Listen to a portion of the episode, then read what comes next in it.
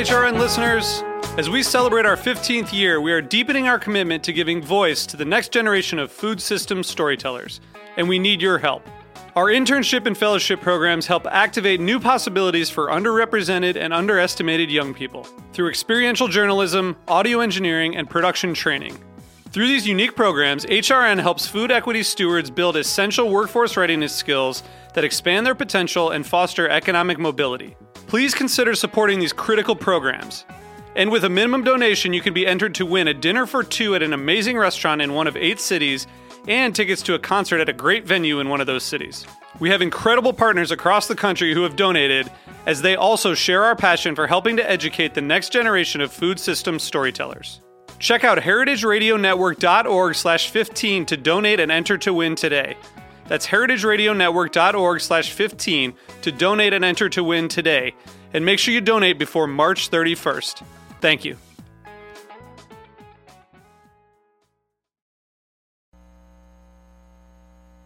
Hey, what's up? This is John Norris, and you're listening to the Heritage Radio Network. In some of my songs, I have casually mentioned the fact that I like to drink beer. This little song is more to the point. Roll out the barrel and lend me your ears. I like beer. It makes me a jolly good fellow. I like beer.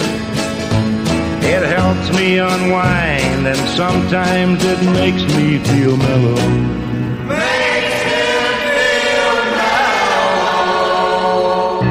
Hey, welcome to Beer Sessions Radio on the Heritage Radio Network. I'm Jimmy Carbone from Jimmy's Number 43 and the Good Beer Seal. We're here today with a bunch of Long Island brewers on uh, Heritage Radio Network. It's Tuesday, April 24th, 2012. Give a shout out to our sponsor, greatbrewers.com. Thank you for uh, helping us bring the show to you. And uh, go to greatbrewers.com, learn about the Beer Cloud, a very cool mobile app to help you locate your favorite beers, store tasting notes, and get beer and food pairing ideas. Check it out at greatbrewers.com. And thank you to the Good Beer Seal, an association of 34 New York City beer bars, goodbeerseal.com, who bring to you uh, July Good Beer Month, which uh, you'll hear a lot, more about on this show. All right, here we are at uh, Roberta's in Bushwick on the Heritage Radio Network. Beer Sessions Radio. I've got a very cool uh, group of people in the audience tonight. I mean, excuse me, in the studio and uh, it's Mark Burford from Blue Point Brewery. We're drinking his uh, Blue Point White IPA. We got uh, John Liegey from Greenport Harbor Brewing, and we got Niko Krommydas, uh, who's a really cool blogger who seems to be the the the best blogger about beer on Long Island. So, how are you guys? Welcome to the show. How about that? All right, hey, man. all right. Hi, Jimmy. So, you know, we don't think about Long Island so much un- until we actually uh, go there. But uh, you're, you know, you're so close to New York. You're part of the local uh, New York beer scene. Um, what's going on on Long Island, uh, John? You've you've been out there now in Greenport for how long? Uh, it's going to be three years this July. And the funny thing about where we are on Long Island is that, that we're so close that you just said is our, our distributor, who's great, Union Beer, uh, great brewers. They tell us that you guys are so close, you don't come in enough. The end of Long Island is actually pretty far out there. It's like a two-hour drive, but uh, once you get there, it's pretty great. And uh, we've you know been really excited to grow as a brewery, and you know as we age, like just be able to kind of access more kind of interesting beers and, and really get experimental just because we're you know that's who we are so um, it's been really fun I mean we're we're digging um, being in New York City and, and being at the end of Long Island at the same time Niko, you, you've um, been writing about beer for a while. When did you start blogging about beer? Um, I've probably been blogging about three years now, almost. Uh, Super neat beer adventure, yes, for Long Island Pulse magazine is my blog, and uh, Can you say that again, please? super neat beer adventure, yes, with two exclamation points And a comma. And a comma. Don't forget the comma ever. Where's the comma go? There's Uh, other guys here, but right- nobody has enough mics. right we got before uh, the- there's, before there's the Greg yes. Soroski from Greenport Harbor and and Paul. Paul, how do you say your last name? Dlugokencky, another Pola. from uh, Blind Bat Brewery. So we, we got the, the heart of, of Long Island beer. You know what's cool about Long Island beer is that not, not too long ago, I mean, Mark, oh, why don't you tell us about how you guys got started? Because not too long ago, there was just a few people making beer out on Long Island. Well, um, the story really is uh, about uh, brewing in other places, and I brewed out, out west a bit before coming back home. Grew up in Long Island. And it's really, it's really. I think the genesis was in, uh, on the back of Haleakala uh, volcano in Maui. I think is the genesis of the whole thing. And the way the story goes is, um, I was living out there. At, uh, there was a brewery on Oahu called uh, Honolulu Brewing Company at the time. Uh, long gone, unfortunately, to the history of uh, craft beer. But it was a uh, German brewery made a German export beer for the Honolulu market. And I went and visited a buddy of mine that worked at the Maui airport, and he was kind of a kook, you know. And so his he was a, kind of a gun nut kook. And so I would come over. He calls us over to visit for the weekend. We get over there, and he's got an old '72 yellow suburban. He's got 12 shotguns in it. He's got like you know a quarter pound of Maui Bud, and we I got five cases of Cola and a giant tank of nitrous oxide. So he goes, "I got something to do." I go, "All right, I'm in. What, what are we doing?" So we uh, drive up the back of Haleakala Mountain. Now, if anybody's been a tourist there, maybe you rode your bicycle down the other side of it, you know. But on the back side, it's sort of rare and undone. And you go up and you can shoot wild boar and, and other such things. And so we get up there at 10,000 feet, and we're, go- we're, we're basically driving around shooting shotguns out and doing nitrous oxide. And, you know, at, at 10,000 feet, it really has a different effect on you, you know. And so we got the whole thing at the top, and I'm sitting in the front, and I got the you know the gas mask strapped on, and I'm about to let the shotgun fly, and we're we're just you know chugging down the cola. And it, as soon as that shotgun went off at ten thousand feet, I get this sound and explosion in my head that just was ringing with the nitrous and everything. And I just said, I, I have to recreate that with a beer somehow. and so, Mark, so that was you, sort of uh, the genesis of it all. Were you friends with Hunter S. Thompson, by the way? It was, it was sort of a theme at the time, I think. Yeah. So then, how did you start making beer, Mark?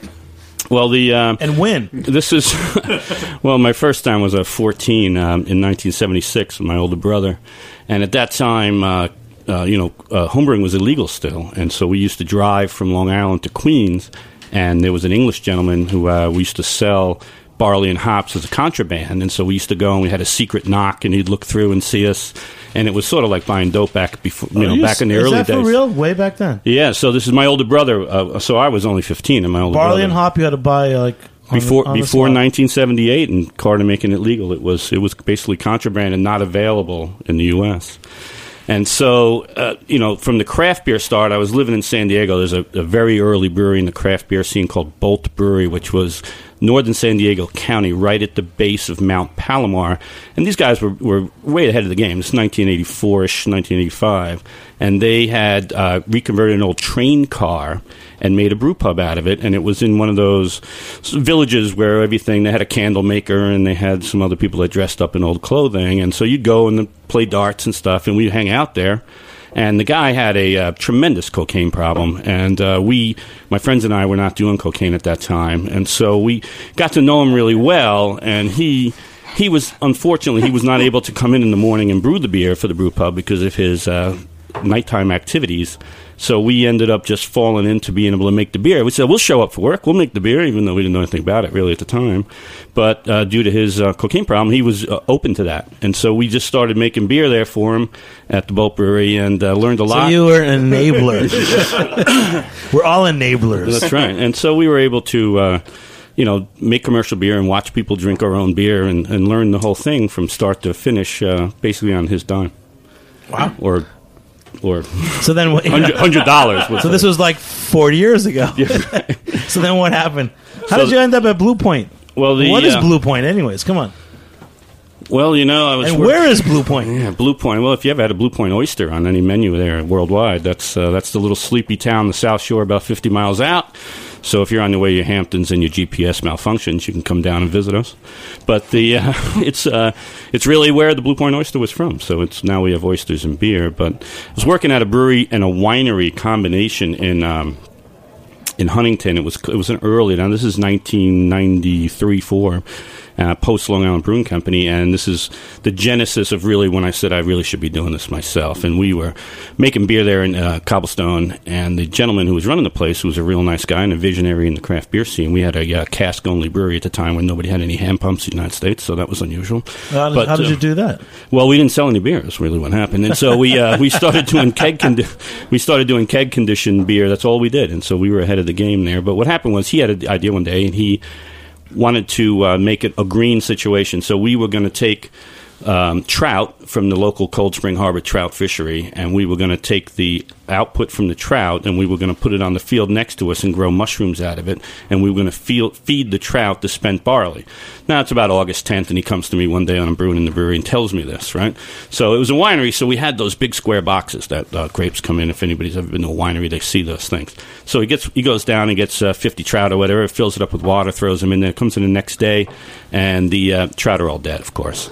So then um, the day after that, he goes and gets 50 more. Now we're on to murdering 100 trout. And he comes to me and says, I want you to reroute the glycol system through the trout hatchery box. And so we can keep the, the, the water cool because the guy at the hatchery had forgot to tell him that the trout will die above 58 degrees. And it was August 10th and 100 degrees outside. So we, uh, I told him, no, no, I'm not doing that. I'm, I'm making beer for you. And so what he decided to do was he got one of those ice boxes and put it in front of the place where you sell ice cubes out of, like a deli and he got a, uh contract for the guy to fill it up, and so he hired the, the gentleman there, the, the the help, to pour the uh, bags of ice, you know, at a time into the box with the trout were to try to maintain the 58 degrees. Well, no, no you know, after about murdering about 600 trout, and uh, you know, trying to keep the whole thing, and you know, Was this a brewery or a winery? I lost track. this was a combination brewery winery. It was really we were what year? What year was this? 94. I In- in 94, Long Island. 95. Yeah, 95 Long Island. This guy's way ahead of his time, obviously, but he, he it's a classic business story of not to lose focus on your main product, really. But What was so- the main product though? Trout or It was called Cobblestone Ale, and it was a cask condition, keg condition ale that was a, a nice amber beer that was out for a little while. And so what happened was after But we the, the beer was good. You liked it. the beer was very good. Open fermenters. We did all uh, keg condition. Um, it was a tough, Really working, open fermenters. Wow. open fermenters, and, and it was a real tough um working environment from a technological standpoint. But uh, we made good beer, and it was hard to explain to people in that time what keg conditioned beer that the yeast was still in it, that it was alive, that it was going to be a little cloudy. All those things were a real challenge to bring that to Long Island at the time. And so what happened was after the uh, Trout all died, and uh, he'd figured out that this was not a good idea. we were having beers one day in the tasting room with him, and kind of trying to get him to see the reality, and laughing. And the phone rang, and what happened was it was the uh, the local ice purveyor, and uh, they were uh, unhappy that we had stopped buying the ice, and according to them. You know, yo, you're buying your ice from somebody else. We're coming down there to take care of you. And so what happens was, no doubt, 20 minutes later, four black Lincolns pull up and the lights are in the tasting room. We hit the ground. You know, the ice mob is now after us after the whole, you know, it's just trying to make beer, you know, it's just craft beer. So when I'm lying there on the floor and the trout are dead and we're not answering the phone for the sell beer and the, the, the our delivery vehicles, a Saab that was leaking oil and the, the mobs at the window trying to beat us up for killing, you know, for using somebody else's ice. It's, it's at that exact point where I said, you know, I could do this better. I can do this myself. I could start a brewery for God's sakes. That's awesome. That was the best story I've ever so heard. then, so how'd what, what was the next step? Come on. The next step was uh, You're becoming to just an stay on the floor until the headlights went away. You're away. an and that's- icon overnight, man. Come on. And so then uh, we, uh, you know, we put the plan together and just said we have to. Uh, I can do this. You know, the, we saw that there was a market. You know, I could see that the phone was ringing for the beer, and people wanted it really badly, and we just couldn't deliver in that situation. So it was time to, you know, I was just a humble brewer, and it was time to try to uh, figure out the business side of it.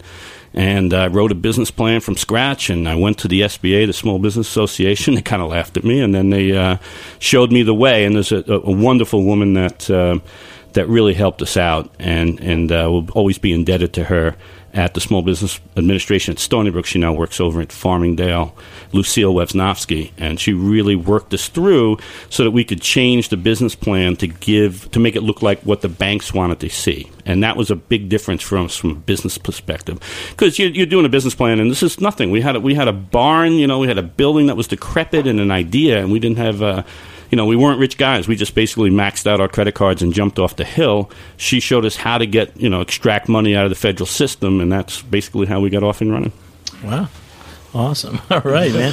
So uh, then what year was that, man? That was uh, we. That was '97, and so it took us a year to get the funding, get the building built. We did everything by hand. We went down uh, when the Wild Goose Brewery went out of business. We went to their auction, and their kettle, their brew kettle, Where was the Wild Goose Brewery? Uh, it was in Maryland, and so they, they, they, they sort of got bought by Fredericks Brewery. But that was the the brew kettle that we bought at their auction was the first British brew kettle to come to the United States in the early '80s, and so that was a Peter, the first Peter Austin system. Uh, East Coast brewers are familiar with those. Specifically, if you go to the uh, uh, you know the, the New England states, you see a lot of those brick brew kettles and brew pubs and breweries around, and that was the first one, and so that's a piece of brewing So what, history for you. ni- 1998, you guys started? Yeah, we got the we got the liquid off the track. We got the, the first kegs rolled down in '98, and uh, we were off and running from there. There's one system that we hear about going way back. Is it called what's it called? Ring something? Uh, Right. So that The the British systems, you use a particular yeast strain called Ringwood, and so we did not adapt that adopt that yeast strain for that uh, brewery, but we used that brew system. yeah, I mean, some people have criticized the Ringwood the Ringwood yeast. That's correct. It- Why, it- why do they criticize that? They, it, it tends to be um, overpowering. So basically, if you have a, a flight of beers, a, um, a lighter, an amber, a dark, whatever you want to call them, eventually they all sort of just take on that yeast characteristic, and that's the dominant flavor in the beer. So it takes away from all the elegant uh, parts of the beer that you really want to try. Wow, awesome. Well, guys in the room here, we got Greenport, Blind Bat, Niko. You want to ask any questions of Mark? We got we got a long show, but this is Well, I'm you know, this we guy. always um, bring up with us the first day we closed on our tiny like firehouse in Greenport. We had a, a keg of Hoptical in the in the firehouse. I mean, it was not there was no drains. The Blue Point was no that's an awesome The beer. Blue Point Hoptical, and it was a huge beer for us. And you know, for being from Long Island, um, opening up a brewery on Long Island, it's like you don't look anywhere but to Blue Point for inspiration for you know how you basically discovered you know microbreweries and and and what that's all about. So it was a huge um, thing for us was to like acknowledge like exactly what our inspiration was and and that was day one of our business so i always like that story Paul from Blind Bat. Yeah, I mean, seconding that, I mean, serious uh, kudos and uh, huzzas to Mark and Pete uh, for, uh, I mean, they were pioneers, obviously, on Long Island. There were some other breweries that didn't quite make it. They made it work, and they're still here and making awesome beer. We all just tried the white IPA, which is really delicious. It was awesome. It's really a great beer, the White IPA. so, Uh, before fun. before we sign off, Niko, um, anything you want to say about Blue Point?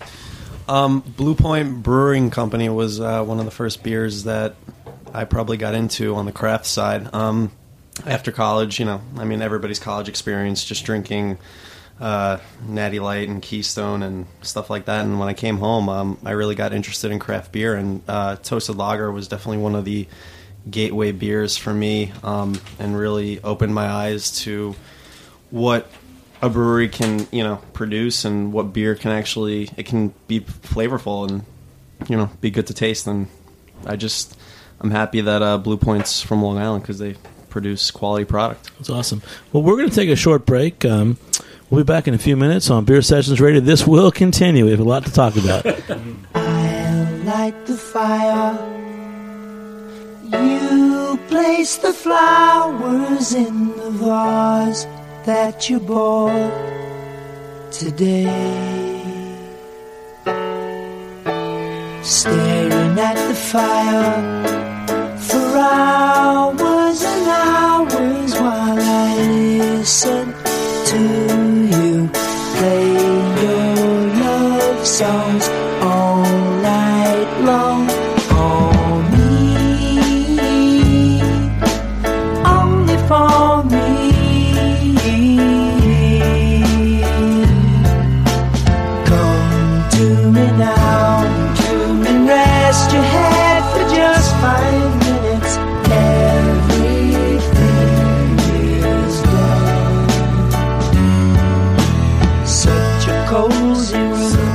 all right. Welcome back to Beer Sessions Radio on the Heritage Radio Network. We have an awesome Long Island group of people here tonight. I am uh, not not the poet and I am not the lyricist, but we've got we've got the guy here tonight. Mark Burford from Blue Point Brewing is is the guy, and you're going to hear from him because he's got so much to say. Mark, tell us about this white IPA from Blue Point that you made. Well, uh, it's kind of a new stylish kind of a thing. You know, this sort of the everything IPA concept going on, but uh, I really like the uh, the way the hop flavors, the citrus hop flavors, are a natural blend for the wheat beer and the uh, the uh, Belgian style yeasts. I, I think it actually uh, lends itself to the IPA style a lot more than some of the other things that may be a little bit more um, just forced slightly. And so I, I think that it is another natural progression. And you know, I've, we've been doing this a long time, and I, and I think it's uh, one of the I think the bottom line for me is the, the fun of being able to create new stuff, and and I think that is really what it comes down to, and so that that the crispness of the white IPA, the drinkability, it brings that back to it. I think a lot of people are going to enjoy it, and it's something that I find that every time I have a pint of it, I'm actually looking at the empty bottom of my glass, and so I, you know, it has that sort of Moorish feeling to me where you just want more, you know. That's a great way. The more you want more. What I find the more that I drink different beers is sometimes when when I go from brewery to brewery, each brewery kind of has its own style on my palate, and it's like I have to like have like at least one beer and maybe two, and then my palate adjusts. Um, I don't know if you know what I'm saying. Oh, sure. Yeah. Oh, and, sure. and what if that's a combination of everything? It's the mix of, of, of yeast and hops and just the style. Let's ask Greg. Greg is the, the brewer here from uh, Greenport Harbor. Um, and we just tried your Maibock beer. Um, how, how, how, do you know what I'm saying? Yeah, no, I, I help me, help I me say what I'm trying under- to say. I think, especially comparing these two beers, uh, the Maibock, it's a traditional style that was brewed to kind of celebrate the uh, the return of spring. It's a lager.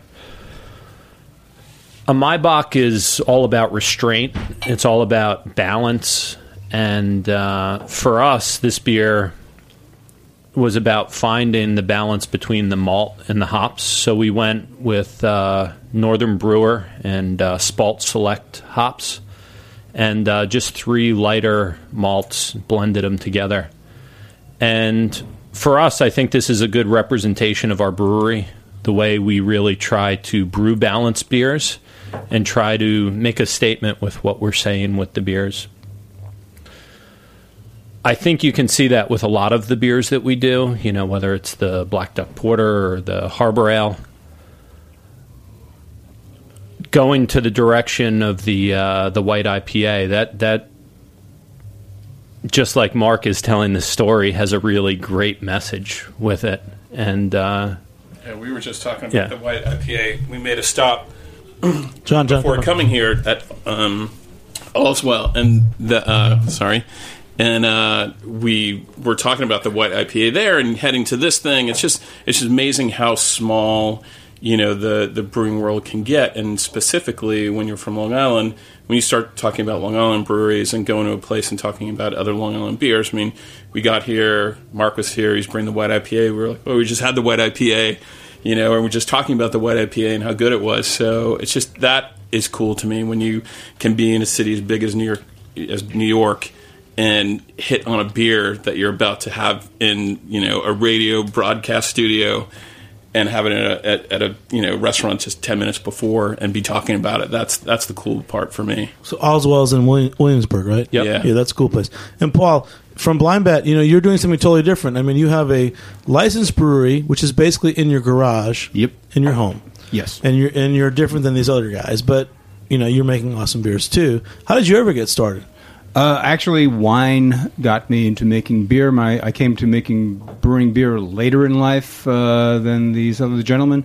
My wife and I uh, we made wine for our wedding, and um, she saw me kind of ogling the beer making supplies in the place where we were buying the wine making supplies. She surprised me Christmas beer making kit, and then I was just hooked. Um, being a smaller brewer, I have the advantage of maybe experimenting with some things that, uh, you know, doing a smaller batch, originally 10 gallons, and now just three barrels, is 93 gallons. Um, it's, it's less of a commitment than 15, 30, 60 barrels at a time, so I can kind of play with things a bit. Um, and uh, just to uh, give a hat tip to some of the you know other Long Island breweries that aren't here today. Uh, I mean, uh, we've got Barrier, obviously brewing on a small scale, now expanding. Uh, similar thing, experimenting with smaller scale batches. Um, there's uh, Barrage opening up in Farmingdale. There's Port Jeff, which has been going since October. There's Great South Bay. There's obviously Southampton, which has been going, I think, about as long as Blue Point. Uh, what else is happening? Mustache Brewing is getting up and going. Uh, Lori and Matthew Spitz, they've started a Kickstarter uh, campaign. So folks, go on Kickstarter, please give them a hand. Um, we've got Barrage Brewing. He's got a space in Farmingdale. So Long Island is really, really popping with breweries. But a lot of it really is to thanks to the uh, the pioneering efforts of, of seriously Mark and uh, Pete and the other people at Blue Point. So um, tipping my proverbial hat, which I don't have on my head. And, and Niko, um, you know, you're a blogger out in Long Island, and you I know you write a lot about beer. You're always checking in on beer events. Tell us, give us an overview of uh, Long Island beer, and also the Long Island uh, Beer Week, the craft beer week in Long Island. Yeah, um, Long Island Craft Beer Week is going to be May 11th to the 20th, and it's just going to be a celebration of uh, our culture on Long Island, our beer culture. Um, I think we have 10 breweries right now uh, operating and uh, three brew houses, and uh, it's just expanding. Um, Port Jeff, as Paul mentioned, opened in October, and I think right after that, uh, Spider Bite opened. Um, Larry, awesome brewer. Excellent. And, uh, you know, we're just going from there. And uh, it's just going to be a nine day just hoopla of various events, just celebrating. So, what is it? Tell is there a website? Yeah, it's uh, LongIslandCraftBeerWeek.com. You can log on and uh, check out what events are going on. And then It- what do you do? You go to, to, to bars? Do you go to breweries? Yeah, it's going to be uh, bars are participating, breweries are participating. Um, it's not only a celebration of Long Island craft beer, but just craft beer in general. And uh, you know, whether it be at a Long Island bar or at a Long Island brewery, it's just a celebration of craft beer. And uh, you know, it's nice to see that our scene has developed to the point where we can actually hold a nine day week and just have events and just celebrate beer. Wow, that's awesome. Well, Mark, let's go back to Mark because okay, so what was this 1908? Yeah, it's 1908. 1908. You just learned about malts and uh, the Model T. It was our first delivery vehicle. You know, Who's the guy in England? Uh, Ron Pattinson. He's doing recipes about all these weird things. Did you ever check out Ron Pattinson's website? I have not, but it sounds like something I should check. Yeah, the guys from Pretty Things. Uh, they, this Ron Pattinson. Does anybody know who this guy is? He he he, he uh, has a website. I don't know the name of it, but he, he looks at historical recipes, and uh, he goes back to the 19th, 19th century and early 1900s. And uh, I don't know. I'm just trying to play with you, but you guys should check him out because the, at one time people actually uh, the, the the beer recipes were different and. Um, Pre-prohibition, there was a lot going on, but we'll talk about that another time. But tell us, going back to your, we're at 1998. You guys are Blue Point 1998, yeah, we're starting, and so uh, we roll off toasted lager as our uh, first account, uh, first beer, and so two, two, we kegged the beer, we we put it in our parking lot, and we're sort of in a seaside little spot by a marina down there in. Uh, next to we call it East uh, Blue Point. It's called Patchogue, and so the uh, we run it out, and we didn't know what to do. My partner Pete Cotter and I, you know, we had just started it. We had it. We just physically kegged. Everything was hand done, and we're standing there looking at each other, and we're like, "What do we do?" So we just ran around and knocked on the doors of all the, the businesses that are in our little complex, and we rolled a kegerator out, and we jumped up and down and said, "We got beer! We did it! We're not lying!" You know, and they all came out, and it was like two o'clock in the afternoon, and everybody just started drinking, and then, you know, the first keg was gone, and we were like, "Oh no, we now we got to go back inside and keg another one." You know, gotta okay, and so we had a few kegs of beer, and and it was really different back then. I mean, it was really we'd go to the neighborhood bar. And you know, in, in, in order to reduce our bar bill, we had started the brewery, and, and so it was it was important, and, and so those were our good friends at the at our first few places that took us on tap. They knew us very well, and you know they knew our foibles and our troubles and how we acted late at night and so forth. But so they trusted us enough that they knew we knew they knew we drank beer, and so the first few folks put us on tap. The Sage Cafe, the Cull House, the, the Sable Inn. These were the people that really, you know, everybody thought, really, really looked at you very strangely when you said you had a brewery down the street. I mean, it was unusual in Long Island at that time. And it is, you know, a tip of the hat to everybody that's in this room right now because things have changed. And I was in a, um, just to, to fast forward a minute, I was in a, uh, a restaurant in Jericho, Long Island, where there was a blind bat beer on tap, uh, Golden, right? And that's uh, the name of the place, Market. Uh, Market Bistro. Yeah, Market Bistro, Just right. South of um, the old Milleridge Inn. Right, exactly, and you wouldn't and you wouldn't expect that area necessarily to be craft savvy, but this person uh, opened up a very nice restaurant, and I happened to come in, and I saw one of his beers on tap and had it, and it was fantastic. And it would, it, it was that I was sitting there, and at that moment, and I'm thinking how far Long Island beer has come in so long, and, and, and so long and so short. I mean, it was 1998. Now I can go in for a, a guy that's making great beer in Nassau County, and a brand new restaurant's going to accept that kind of thing right off the bat. We're on the right track. Everybody in this room's on the right track. Wow. But go, let's go back to the 1970s. Right. I mean, I mean, separate from the other things that were going on, and discos and all that. I mean, it, was really like the black market just to get home brewing supplies. It, it really was, and and it was uh, you had to have a secret code, and it was the basement of like um, you know I was a young kid, so to me it seemed like some big giant project, but it was a big apartment complex. And he was a real reserved English guy, and, and once he let you in, we got introduced through somebody. And he had John Bull cans of malt syrup there. If anybody's, I'm not sure that brand's around in homebrewing anymore, but that was one of the English brands that were early on in the homebrewing world. And he had you know some funky old English hops. We didn't know any better, you know, and some dry yeast, and so none of the uh, ingredients were what we would call top shelf today. Most of them would be unacceptable today, but and you know the directions were one can of malt, one to uh, five gallons of beer, and we've all learned in America that you have to double that up. That is a idea that came out of trying to make homebrewing an economic success, you know, trying to make beer cheaper at home than you can buy. And that, that never ends up with the quality of beer that you're looking for. We saw that homebrewing has changed its tune on that whole completely.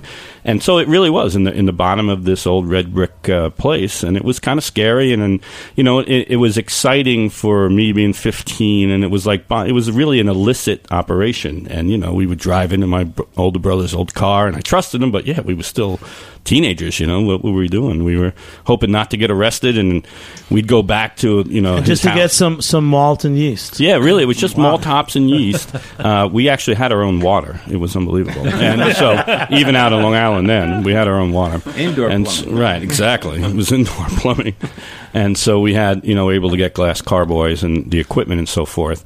And we it was really all. He wasn't an equipment guy. It was just the ingredients, and so we we cobbled the equipment together and made made beer in the kitchen and, and did that kind of thing. And we it was some of the beer was is, is was actually not bad. Nobody has an ugly baby, you know what I mean? Wow. Well, yeah. That that's so funny because just uh, for personal context, I was still uh, in junior high school when you guys were, were doing this stuff, and uh, I don't even think I was born yet. yeah, you know, There's there's a, a, a middle finger. yeah, finger. John's giving me the middle finger right now, but uh, Well, how about Greg? How about Yeah. this? Let's jump ahead. I mean, we, we we're digging the Blue Point White IPA and, and the the Maibock. Give me a little more about the Maibock. Okay. and tell me a little more so about. smooth. Let's talk Yeah. about how good Yeah. it is to drink down. My This gosh. is like now we're here in uh, you know what is this two thousand and what seven, and I'm only twenty years old. I love this. Um, it's a time traveling beer show. But you guys, this, this this is like one of what I love about this room is that I actually do business with all these guys. It's like you know you get Blue Point Mark, um, you know John and Greg from from Greenport, and Paul from Bob. And Paul actually, you know, when I'm lucky enough to get his beer, he actually comes and brings me his little mini keg. And um, one, you know, once people know I have it, there's like a little flock of like maybe ten people that'll show up because they want to get blind bat, and that's like the beauty of like the new, you know, this new world of beer. And then Greenport, you got you got John and Greg. It's like they're like their local brewery out out out in you know North Fork, Long Island, and the same thing. They've got this own little you know capsule of, of interests and, and, and fans. And, um, you know, the scene's very cool now. And I have to say, we're going to raise our glass. We're going to say, you know, we love our local breweries, and um, we're really happy that you guys are all doing it. And we're take a short break. We're going to say, uh, hey, we'll be back in a few minutes on Beer Sessions Radio on the Heritage Radio Network.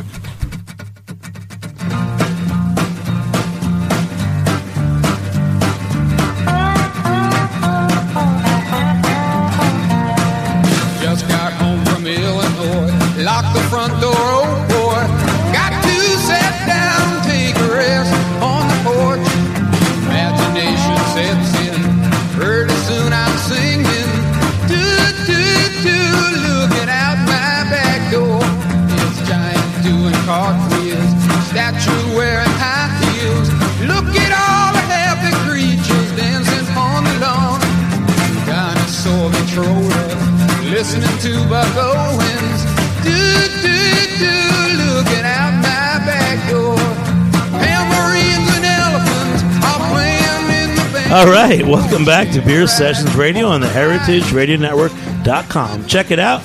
This is like the coolest. Check it out. If you like NPR, you're going to like Heritage Radio Network. I'm sure you do because you're listening. It's like but um, NPR with Jimmy. yeah, here we yeah, well, and other guys and Patrick Martins. But here we are. We're, we're talking with Mark Burford from Blue Point, which is like you know the whole story of brewing in America.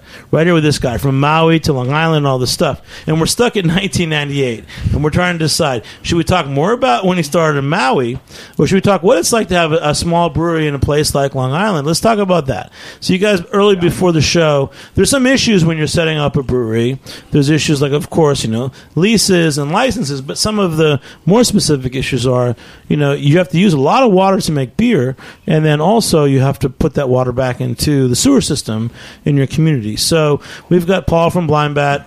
Greg and John from Greenport and Mark from, from Blue Point. Let's have a little serious conversation about what it's actually like to run a brewery and deal with the issues of you know water use and, and wastewater because you know it does happen. I know I know people that have tried to open breweries and some communities uh, do not want that and others are open to it. Yeah, I I feel like for Greenport anyway, and I thought we agreed not to talk about this issue, but Jimmy raised it as the intrepid, you know, uh, interviewer he is. We um, Greenport was a master stroke for us. Anybody who's looking to start a brewery out there, um, we lucked out. It's there's a crap load of luck involved in starting a brewery, and we chose Greenport, and for a bunch of different reasons. Anybody who's ever been there would know why you'd want to make beer there because it's it's awesome and beautiful.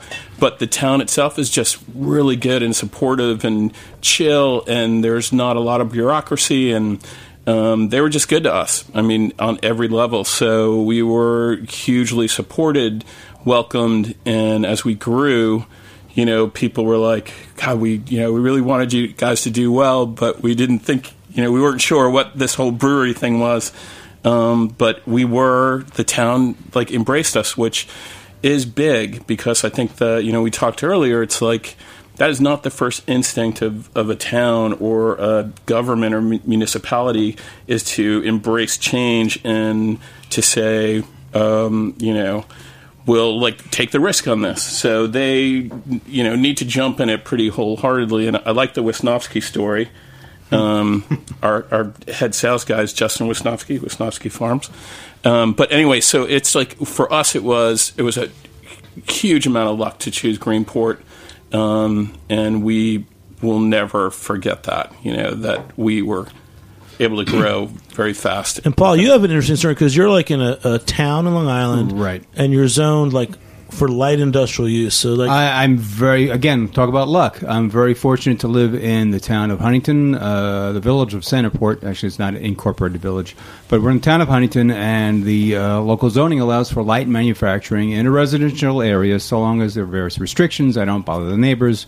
And um, as far as the water issue goes, we're not on sewers. Uh, we have a cesspool, but we also set up a gray water system because my wife does a bit of growing on the property. We have a greenhouse, so we do uh, quite a bit of that. And I, uh, over the past four years that I've been operating uh, on this small nano part-time scale, so it's not a lot of water that's getting uh, used uh, compared to these other gentlemen. so what is gray water? I mean, gray water. You know, it's it's uh, the stuff that you use when you're rinsing, when and all that stuff. The the the, the, the water so when you, when you use a actually to brew brewery, so let's, let's, let's get this straightened out. Yeah. you have to bring a lot of water in to make the beer, but that's not most of it. Most Mm-hmm. not of all of the washing, water goes into the beer. Uh, I mean, Cleaning uh, your equipment. You spend, I think, as much, if not more, time cleaning and sanitizing. Uh, you know, as much as the actual water used during brewing.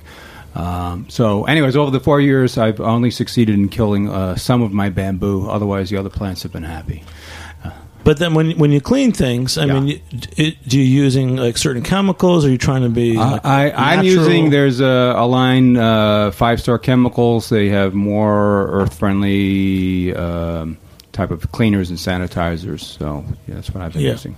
And Greg, has this come up for you guys out in Greenport and North Fork, Long Island? It's not so much of a problem for us in Greenport because they have been so accepting to us and we're hooked up to a sewer. Um,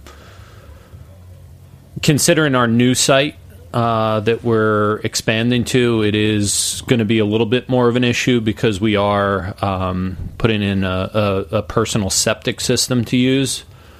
Um, you know, with that said, it's always kind of difficult to deal with bureaucracy and uh, people that don't necessarily In a really understand. good way, though. Yeah, in, in, a, in a great In a way. good way. The best people in the world. Boy, they are friends. We really, yeah, Yeah. it's really good. We're going to dig 54 different wells. to I'm glad that nobody can hear you, John. But, but Mark, let's go. But now back to Blue Point. So, Mark, Here, let John say. Come on, tell us about what it's like. You know, you've got a, a decent sized craft brewery. Are there issues with water and waste and all that stuff? Yeah. So the um, so if you look at the mechanics of it all, it's about five to seven gallons of water for every gallon of beer that comes out of the place. You know, so you have to that goes somewhere. Now there's the the, the beauty of this discussion and this discussion that, I'm, that that I always have with people is that breweries are not polluters. It's not something that's coming out of the brewery that's bad for the environment or anything. It's about us working with the systems that exist. And so, I'm not boring everybody to tears. The system is the brewers. We all have a lot of yeast in our breweries. That's what makes the wonderful beer that we all drink.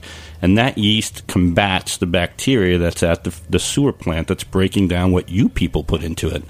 And so, the uh, what what we end up having is the the yeast and the bacteria do battle, and if it upsets the chemistry at the plant, then those people get very nervous, and their their their system, their ecosystem goes out of whack, and they have to find the people upstream that are causing that problem. And so, what you do is you set up previous all those informations. Now, as breweries were new to Long Island when we started in Patchogue, at the time we started in Patchogue in the late '90s, the drug dealers were on Main Street using using the payphones, and it was a different version of what Patchogue is today. Patchogue has come a long way uh, since we started. It's a very nice town to visit now. At the time we started, it wasn't, and consequently, they were open to having a brewery in their town.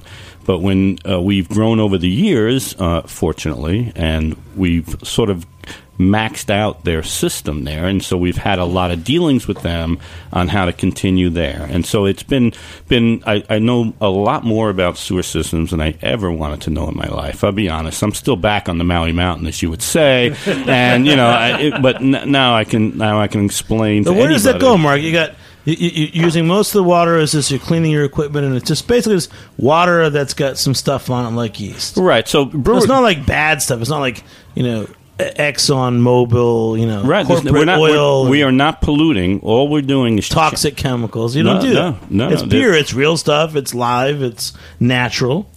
breweries are green by nature, and there are certainly uh, most of us are have that on the mind now. But uh, they really are green uh, manufacturing plants, w- without a doubt. Uh, everything that comes in goes out, gets reused. Uh, in this in this room, one of the challenges on Long Island is what to do with your barley, the spent barley that's done after you make beer with.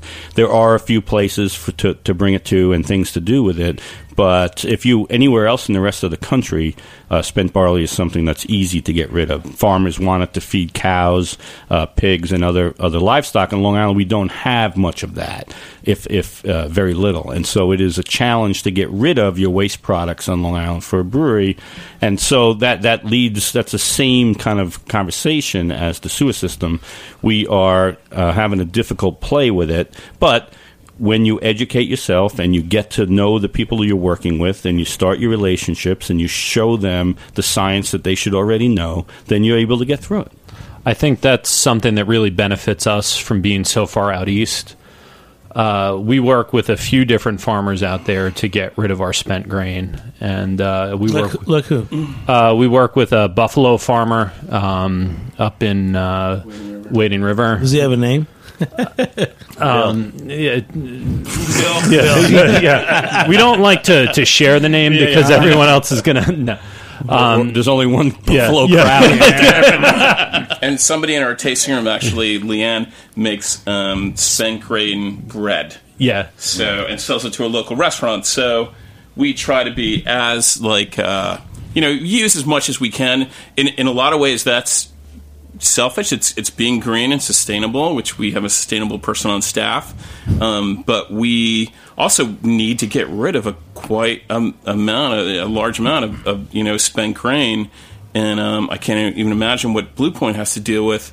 But we're we put in large garbage cans and we ship it to the. Well, let's just say, like, if, if, if, if you didn't have a system, before we get to Paul, if you didn't have a system, like I was in Amsterdam once, and there was this cool old brewery, the brewery Ige. It's like, Oh, yeah. the egg brewery. Oh, yeah. They're like they, they they're like tiny. They're a brew pub. All their all their spent grain goes uh, to North Amsterdam to a sheep farmer, and he feeds it to his sheep, and they make a little uh, like a camembert style sheep's cheese, and then they send it back and they sell it at at the brewery. That's like perfect. But what you're doing, like even at Blue Point, Blue Point's like a craft brewery, but you're not like you know the size of my fist.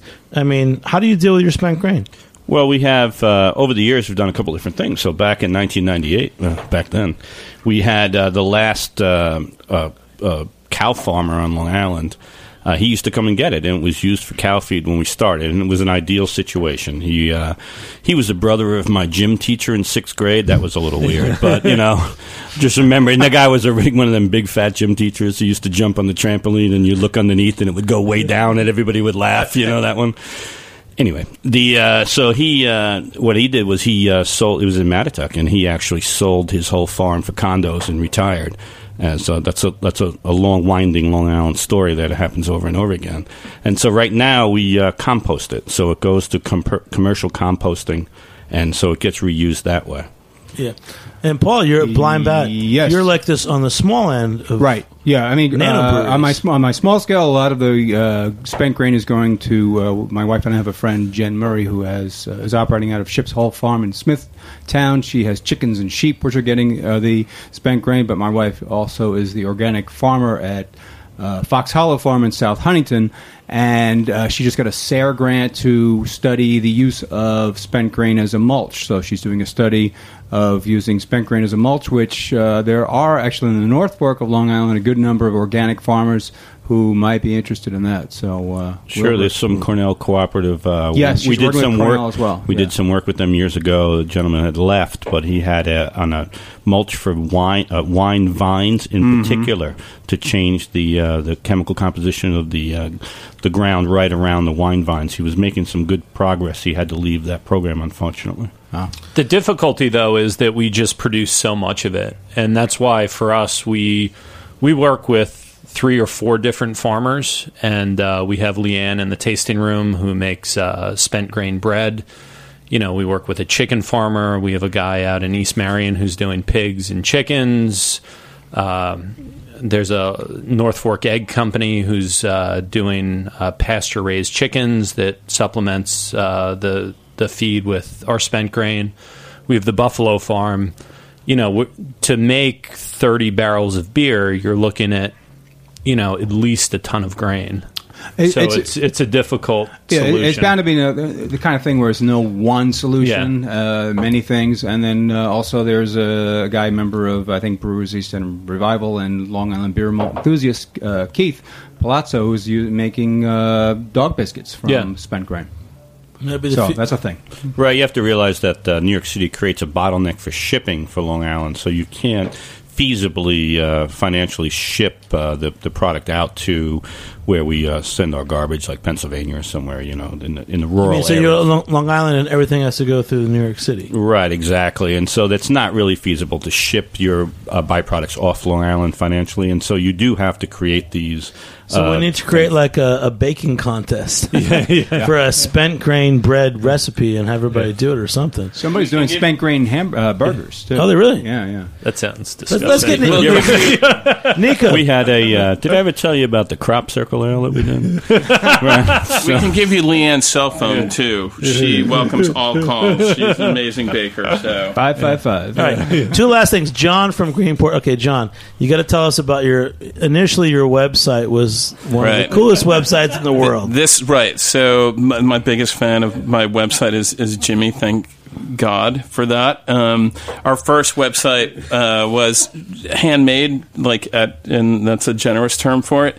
Uh, we basically shot a keg in the middle of uh, Greenport Harbor on the coldest day of the year, and it kept sinking. So we'd go out there and, and rescue it and reshoot it, like sinking again. And uh, we put it on our website, and that's the only information people got. And thank God Jimmy loved it because everybody else around me was completely horrified by it. Um, but it was a little bit of cool. It was very spare. It was a floating keg. We're at Greenport Harbor. What else do you need to know more than that? Right. So and Niko, our, our, our top Long Island blogger, you want you want to ask any questions of of these uh, really great brewers uh, before we sign off? Um, yeah, where do you see Long Island going? I mean, we're in uh, 2012 right now, and Long Island's obviously expanding. Um, where do you see craft beer going on Long Island? Mark, go for it. Well, it's certainly the uh, it's a dawn. I really believe it. That you know we've been at this a long time, and people ask me all the time. You know what, what, what's you know how do you feel about it? To me, I feel that uh, we're just getting started. I think things on Long Island are exploding. Uh, the people in this room are total testament to that, and it's only going to get greater from here.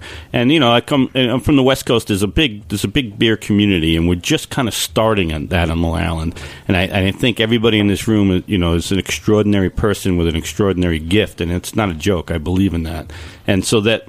Long Island, I think the in front of us is going to be just absolutely a spectacular journey. Yeah, I mean, we're super excited. You know, at Greenport, we're you know making the beers we want to make. We're getting just. Uh, I think luck is a huge part of, of this business because things shift. You know, government regulations shift. People's desire about what they want to consume shifts. But we're in a space now where we're like able to make the beers we want. We're making it where we want to make it, and uh, Long Island is the place where we choose. So we're super excited about you know what is coming.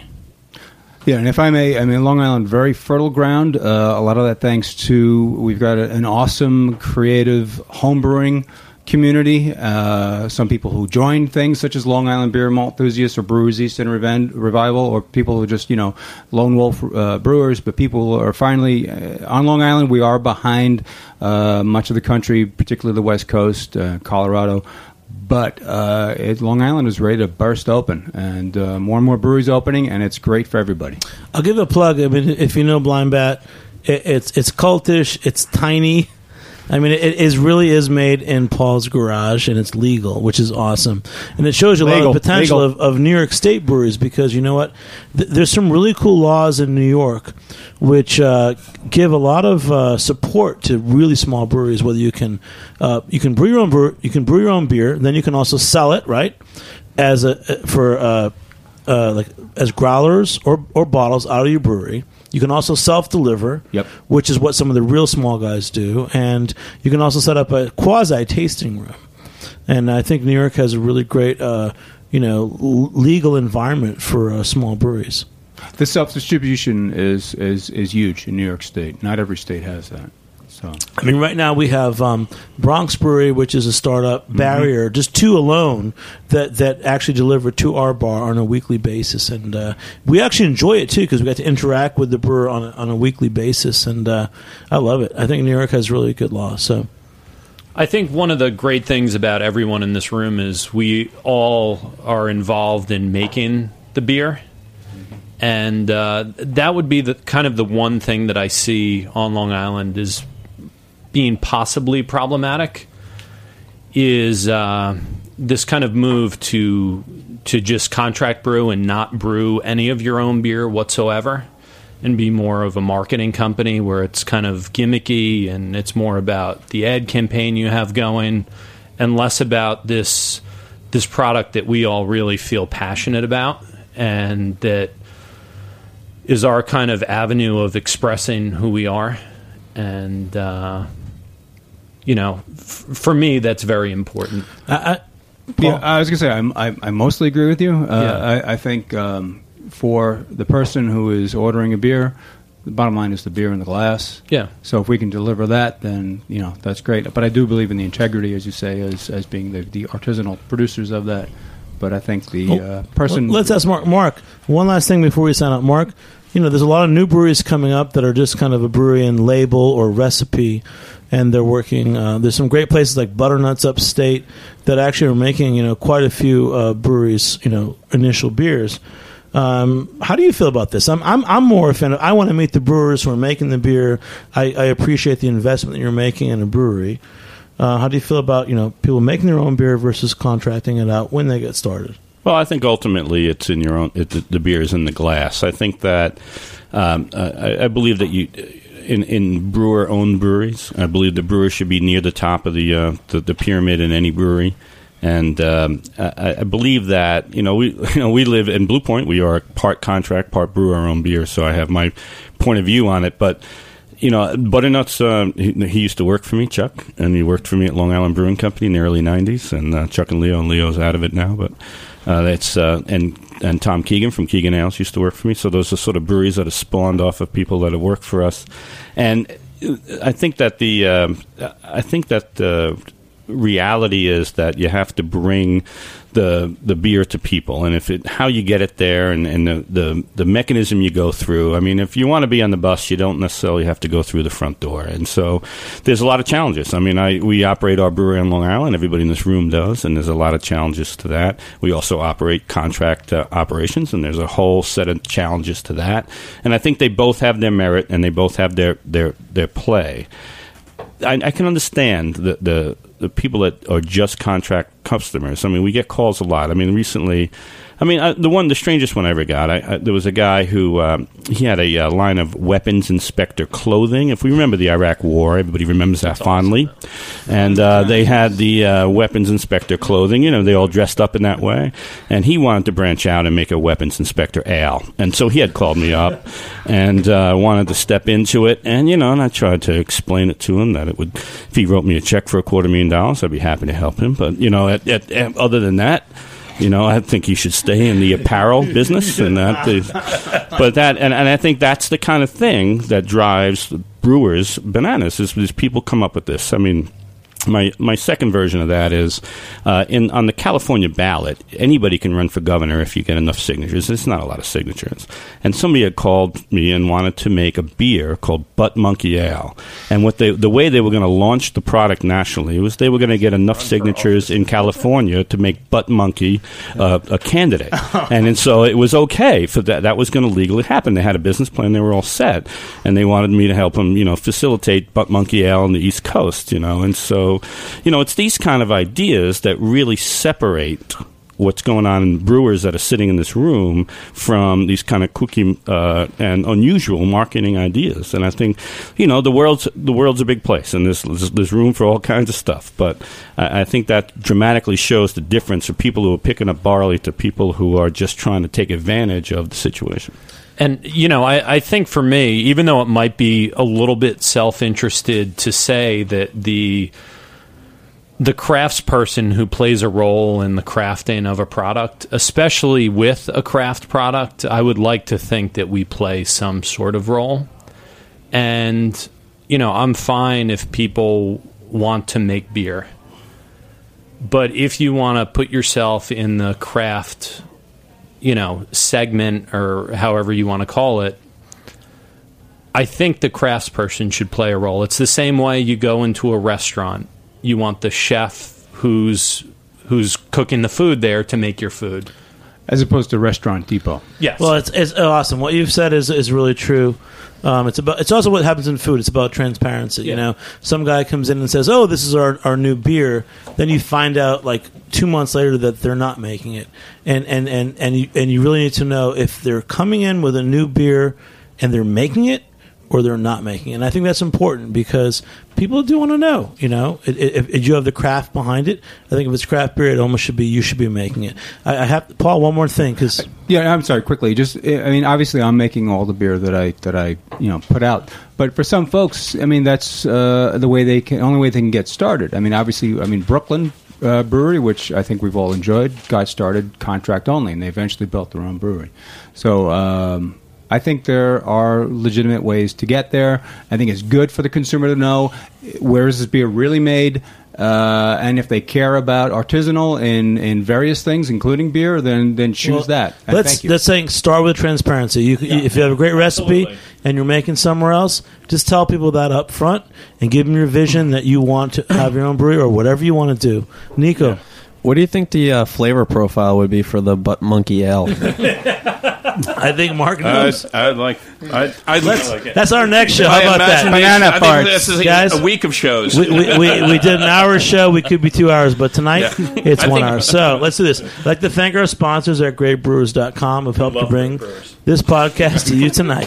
Thank you. And supported by the Good Brazil, goodbrazil.com. Thank you again. Thanks to Greg, Paul, Mark, John, and, and Miko. Who's Miko? Niko. For joining me here on the Heritage Radio Network. I'm Jimmy Carbone. Thanks to our producers, Jack Inslee and Brie O'Connor, and, and guest coordinator Brett Thompson, and, and our new engineer back there, Joe. we'll see you next Joe. time on Beer Sessions Radio. All right. Thank you very much. songs I have casually mentioned the fact that I like to drink beer. This little song is more to the point. Thanks for listening to this program on the Heritage Radio Network.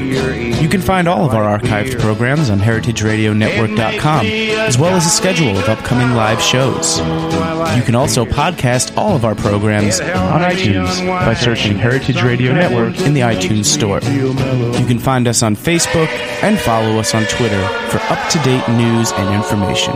Thanks for listening. Whiskey's too rough, champagne costs too much. Vodka puts my mouth in gear. This little refrain should help.